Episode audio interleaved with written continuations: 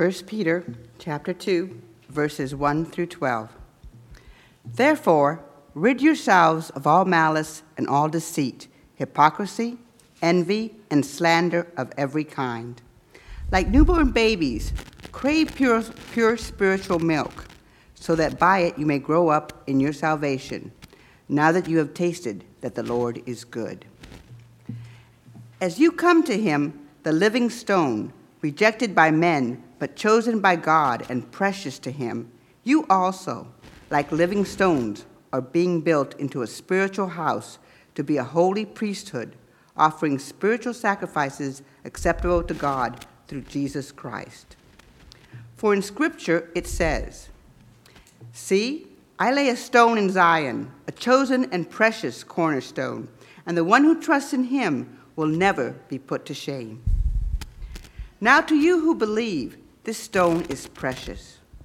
But to those who do not believe, the stone the builders rejected has become the capstone, and a stone that causes men to stumble, and a rock that makes them fall. They stumble because they disobey the message, which is also what they were destined for. But you are a chosen people, a royal priesthood, a holy nation, a people belonging to God, that you may declare the praises of him who called you out of darkness into his wonderful light. Once you were not a people, but now you are the people of God. Once you had not received mercy, but now you have received mercy. Dear friends, I urge you, as aliens and strangers in the world, to abstain from sinful desires which war against your soul. Live such good lives among the pagans that though they, are, though they accuse you of doing wrong, they may see your good deeds and glorify God on the day he visits us. This is the word of the Lord.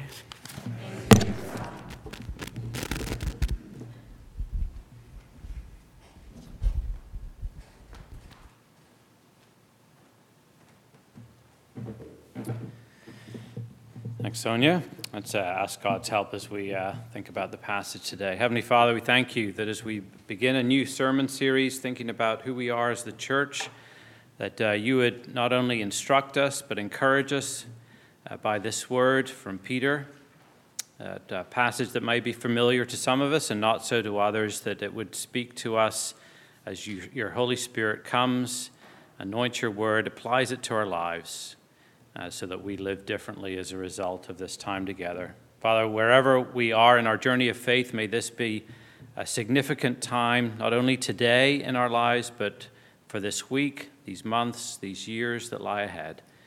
We pray this in Jesus' name. Amen.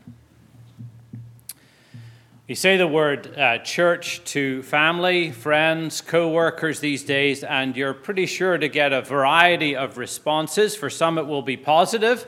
I have to say that uh, for me, as far back as I can remember, church has been an extremely positive part of my life.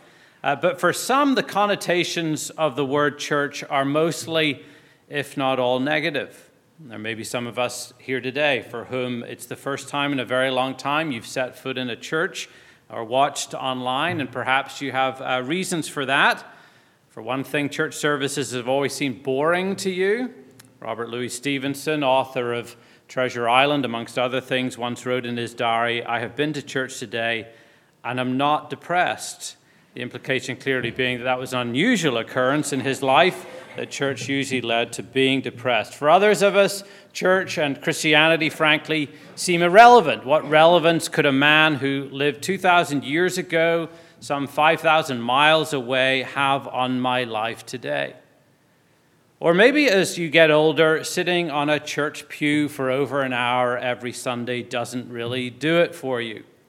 Abraham Lincoln is reported to have said if all the people who fell asleep in church on Sunday were laid out end to end, they would be a great deal more comfortable. and then for some of us, all jokes aside, we haven't set foot in church for years because of something that was said to us something that was done to us, something that feels as fresh in our memory as if it happened just this past month.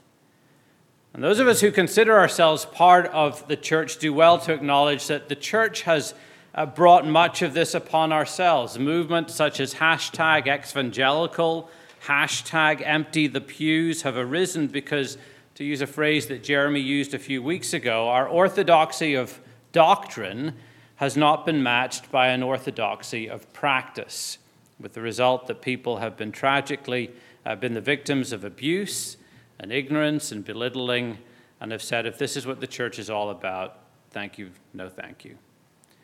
It's not unusual, therefore, to hear people say, you know, I love Jesus, but not the church. And maybe for some of you, that's a comment that you can identify with. And for, you might be short, nothing short of a miracle. The fact that you're here this morning, if that's the case, I just want to say uh, we appreciate you being here.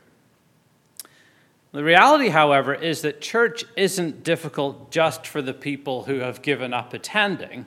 It's difficult for those of us who do attend. Eugene Peterson wrote these words in his book, Practicing Resurrection. He said, Church is the textured context in which we grow up in Christ to maturity. But church is difficult.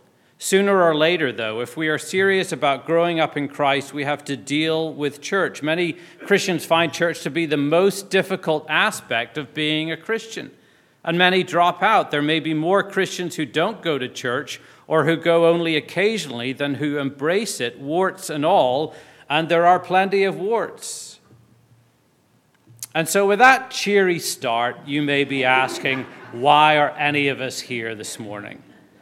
Well, those of us who are part of this congregation, I think, could probably answer in many different ways. But listen to this reason that John Stott gives in his book, The Living Church. He says, The church lies at the very center of the eternal purpose of God. The church lies at the very center of the eternal purpose of God. It is not a divine afterthought, it's not an accident of history.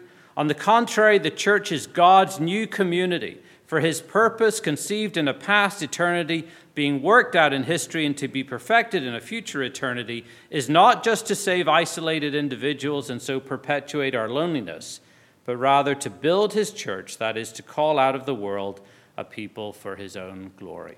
End quote.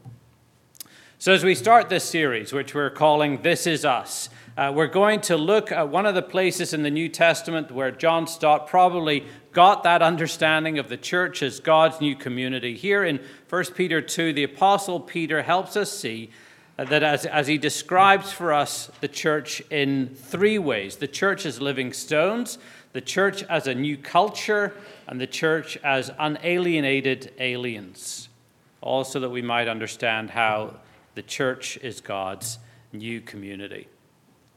So, first, we as the church are living stones. Look at verses 4 and 5 again. As you come to him, a living stone rejected by men, but in the sight of God chosen and precious, you yourselves, like living stones, are being built up as a spiritual house, to be a holy priesthood, to offer spiritual sacrifices acceptable to God through Jesus Christ. Peter gives this picture of us, the church, being living stones being built into a spiritual house or a temple. And in Peter's day, that would have been an astounding statement to make. He was saying that the temple, that is the place where God comes and makes his dwelling place, now no longer is a physical edifice made of bricks and mortar. Now the dwelling place of God is his people. If a child asks you, Mommy, daddy, auntie, uncle, grandma, grandpa, where does God live? The answer is not above the bright blue sky. The answer is God lives among his people. Peter wasn't saying here that now that we're out of the Old Testament, now there's no longer a temple. No, he says there is still a place where we can meet with God, experience the Spirit, but it's not done by laying brick upon brick upon brick. It's, it's more laying Christian upon Christian upon Christian that the Christian community, the church, is the temple. The dwelling place of God is his people.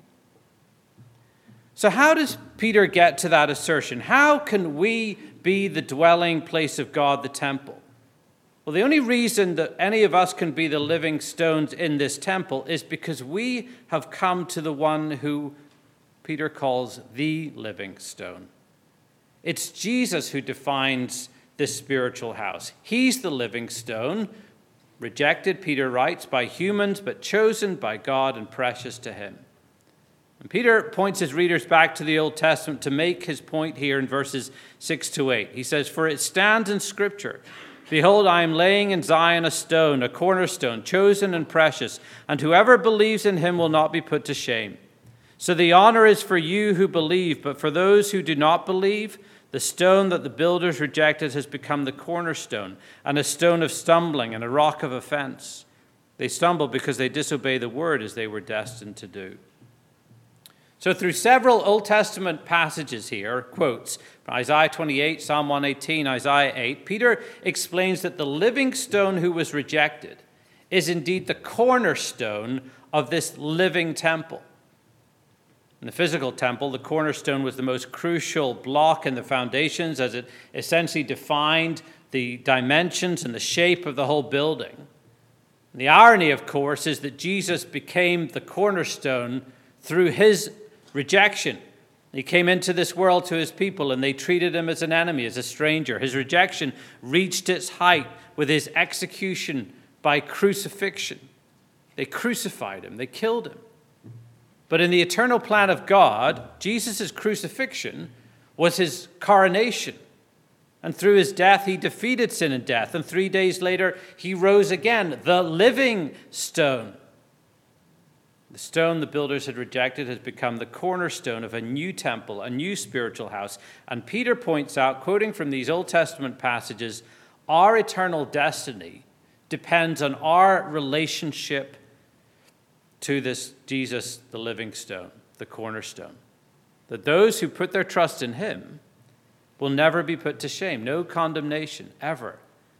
But those who don't believe, those who disobey the message, those who reject the cornerstone will stumble, which is a picture of falling into everlasting judgment and condemnation. To be a living stone is to come to the living stone, Jesus Christ. Now, one important implication of this comes if we sort of reverse that last sentence I said and, and put it this way that if you come to the living stone, you are then a living stone. In other words, if you trust in Jesus, you are by definition part of his church. People will say, Yeah, I'm a Christian, but I, I don't do the church thing, or these days, perhaps the in person church thing. The idea being that when it comes to church, it's not compulsory, but if it helps some people get on in their Christian life, well, that's great for them. But Peter's telling us that if you trust in Jesus, you are a member of the church, whether you like it or not. You're, you're a living stone being built into the structure of this spiritual house. If you trust in Jesus, you're, you're part of this spiritual house. If you trust in Jesus, you're part of the church already. And what the 12 new members who were up at the front here did today was to recognize that being a living stone and a member of the church, capital C, is best expressed in an explicit commitment to the local church.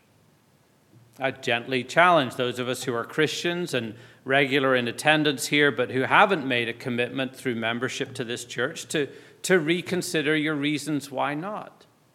You're already part of the church, but throughout the New Testament, being part of the church, capital C, always translates into a covenanted relationship with a local church. That being connected to the living church puts you in connection with other living stones.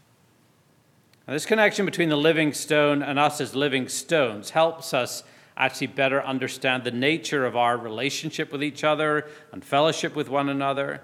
Because his temple, Peter says, isn't built with bricks, it's built with stones. Stones, of course, come in all shapes and sizes and colors. They're hewn out of a quarry with all kinds of rough, rough edges.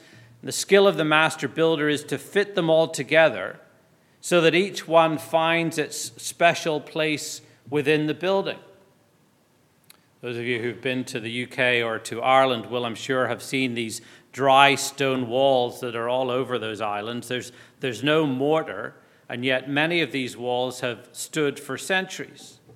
And the walls are simply stones of all shapes and sizes. The fact is that you can't build a dry stone wall from one shape or size of stone. It's impossible. The strength of the wall depends rather on the placing and the shaping of each individual unique rock.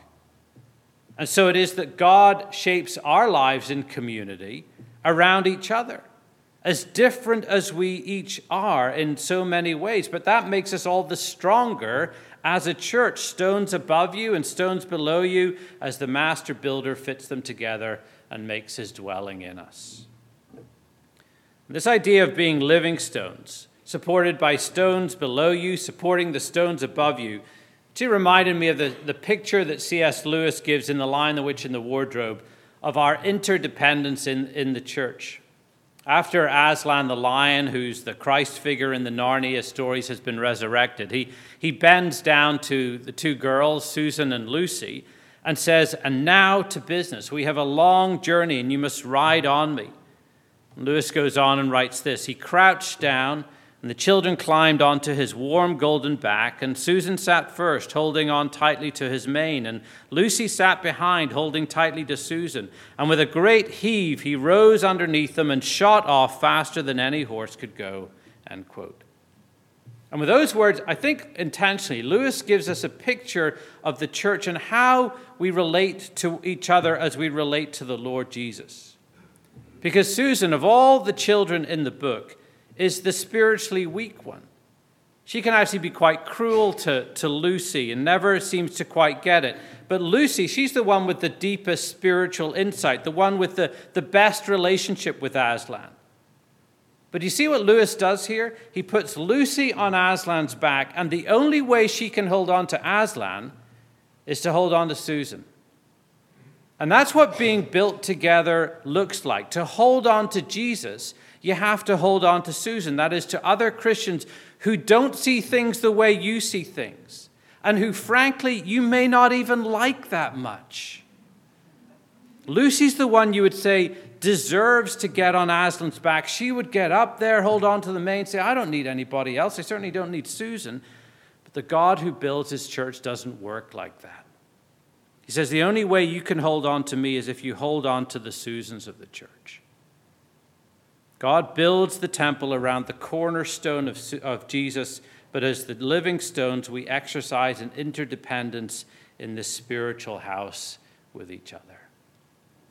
One last thing on living stones. Did you notice what our purpose is in being living stones? Look again at verse 5. You yourselves, like living stones, are being built up as a spiritual house to be a holy priesthood, to offer spiritual sacrifices acceptable to God through Jesus Christ.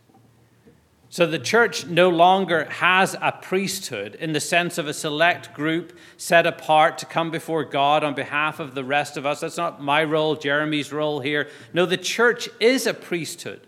We all offer worship to God. Or in Peter's words, we offer up spiritual sacrifices. I wonder what you think Peter means by that phrase, spiritual sacrifices. You know, is that kind of thing you think that's what we do when we come here on a Sunday morning, we gather together. Interestingly, for what, uh, if you do a search in the New Testament for what sacrifices we are to make as Christians, it has to do with how we live our lives 24 hours a day, seven days a week. Romans 12, it has to do with what we do with our bodies, that with uh, our whole selves. Hebrews 13, you may remember from a few months ago, has to do with what comes out of our lips and how we should be constantly doing good for others. So, the spiritual sacrifices or the worship we offer as the church is what we do 24 7 with our lives. But if our worship then is 24 7, then why do we come to church? Well, it's obviously also to worship God, but it's more than that because while there's obviously a Godward focus on Sunday mornings here in church because there's a Godward focus of all of our lives all the time. The New Testament presents more of a picture of us gathering together as Christians on Sundays, in a sense, to strengthen the walls of living stones, to build one another up, to love one another well, to encourage one another.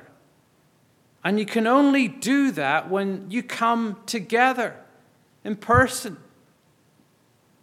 That kind of love and encouragement needs to be what happens here on Sunday mornings, needs to be what happens in our growth groups, in our one to ones, so that we continue to be living stones who trust in the living stone. But secondly, look at this. As God forms us into this temple, into his dwelling place, he at the same time is shaping us, the church, into a new culture, a counterculture that is a, a light to the cultures around us. Look at verses 9 to 10 again. But you are a chosen race, a royal priesthood, a holy nation, a people for his own possession, that you may proclaim the excellencies of him who called you out of darkness into his marvelous light.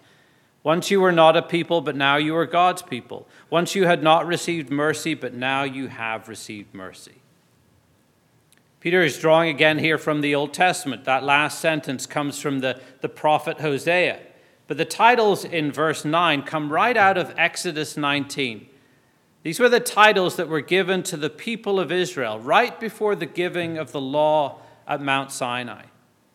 But now Peter says these titles belong unequivocally, unashamedly, and unreservedly to the Christian church. He's not saying that the church has replaced the people of Israel. Rather, Gentiles, he says, have been grafted in with Jews who trust in Jesus the Messiah to form this glorious new community, the church.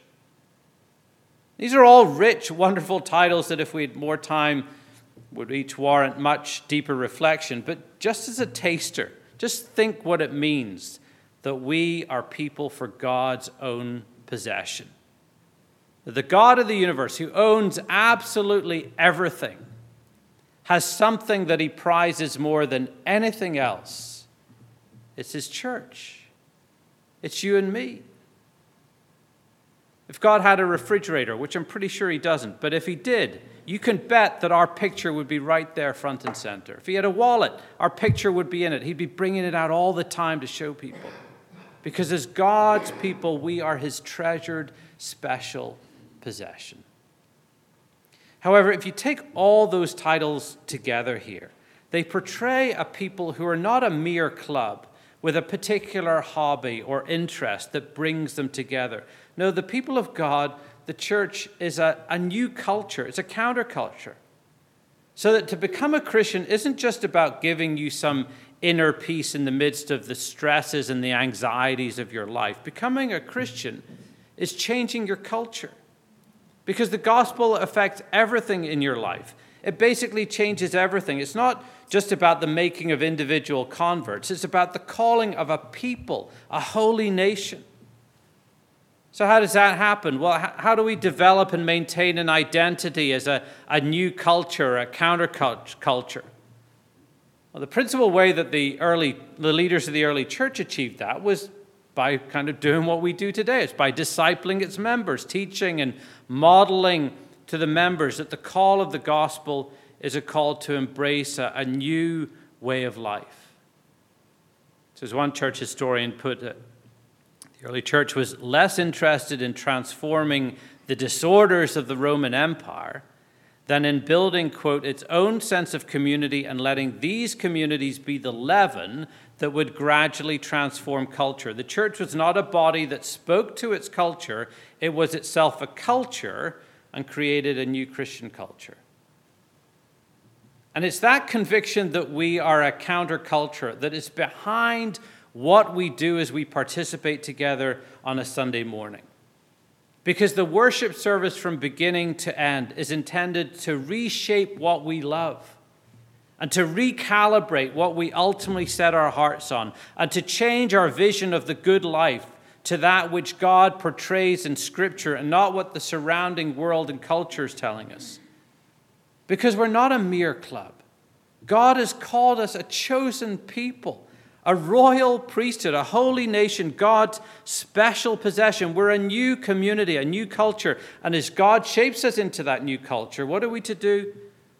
Peter says we're to proclaim the excellencies or praises of him who called us out of darkness into his marvelous light. We're, we're a model home here in Kennett Square, this, this demonstration community to our neighbors to show or try to show to the world the beauty of the gospel, the truth of the gospel, the splendor of Jesus, our cornerstone, and the stunning grace of God. But lastly, it's important to understand that as a, as a new culture, the church is not to be a subculture that fails to engage with the culture around it. And Peter makes that clear in this last section, verses 11 to 12, where he instructs us as the church to be what we might call unalienated aliens. Look at those verses. Dear friends, I urge you as resident aliens and exiles, to abstain from sinful desires which wage war against your soul. Live such good lives among the pagans that though they accuse you of doing wrong, they may see your good deeds and glorify God on the day he visits us.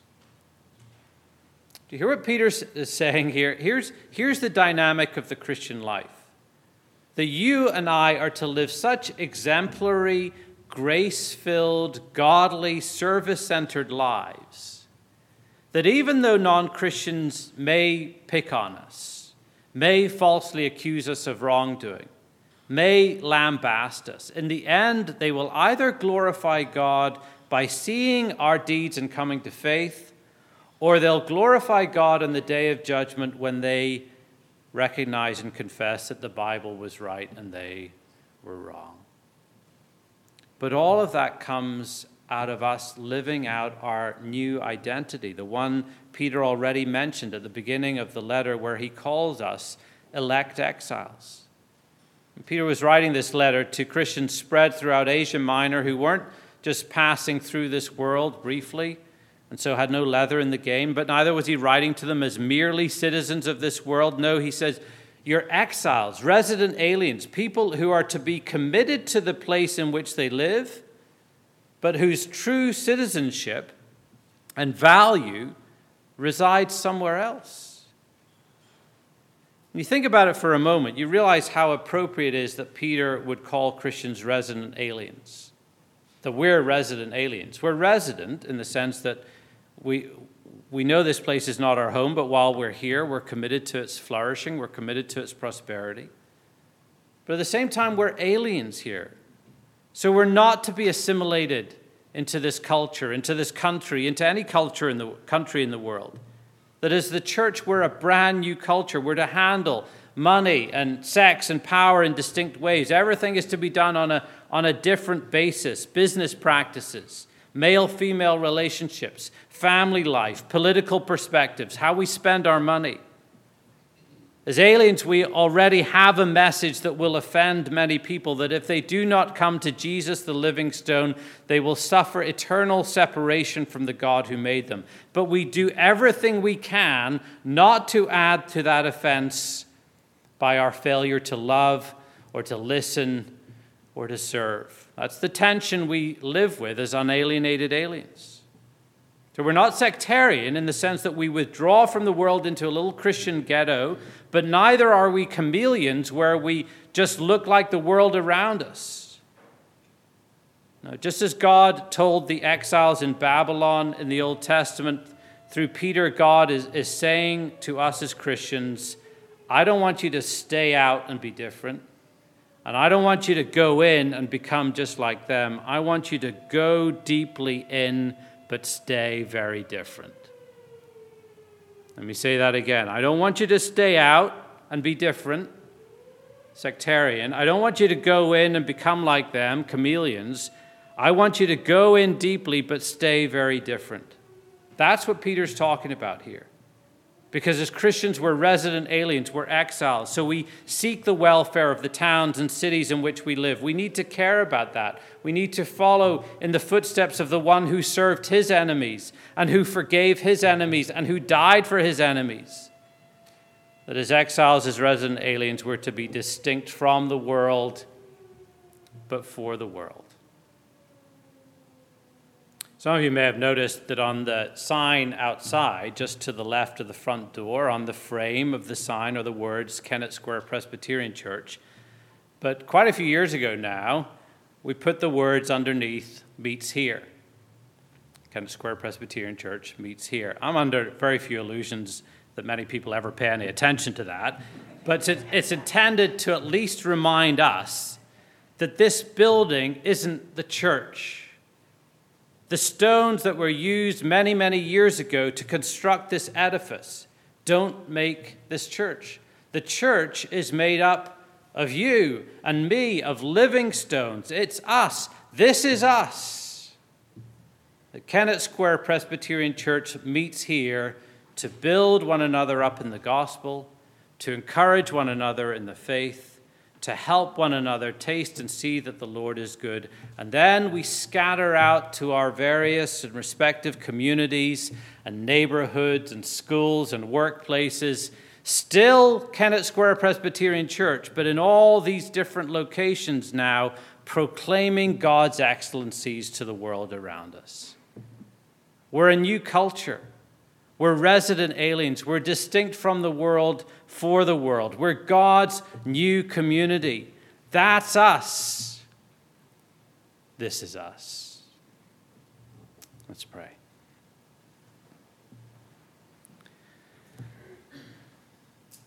Heavenly Father, we thank you for this passage. We thank you for its reminder of our identity. We thank you for all that you have done to make us who we are. We thank you, as the quote from John Stott reminded us, that the church lies at the very center of your eternal purposes. And Lord, we pray that we would be who we are, that we would live as how you have called us, that we would hear this as a clarion call to us to, to be different, not just individually, but as a culture, as a community, as a family. We thank you, Lord Jesus, that you are the living stone, rejected by men but chosen by God, the one who came into this world so that we might live, so that we might be living stones. Help us to live that life for you and empowered by your Spirit. We pray in Jesus' name. Amen.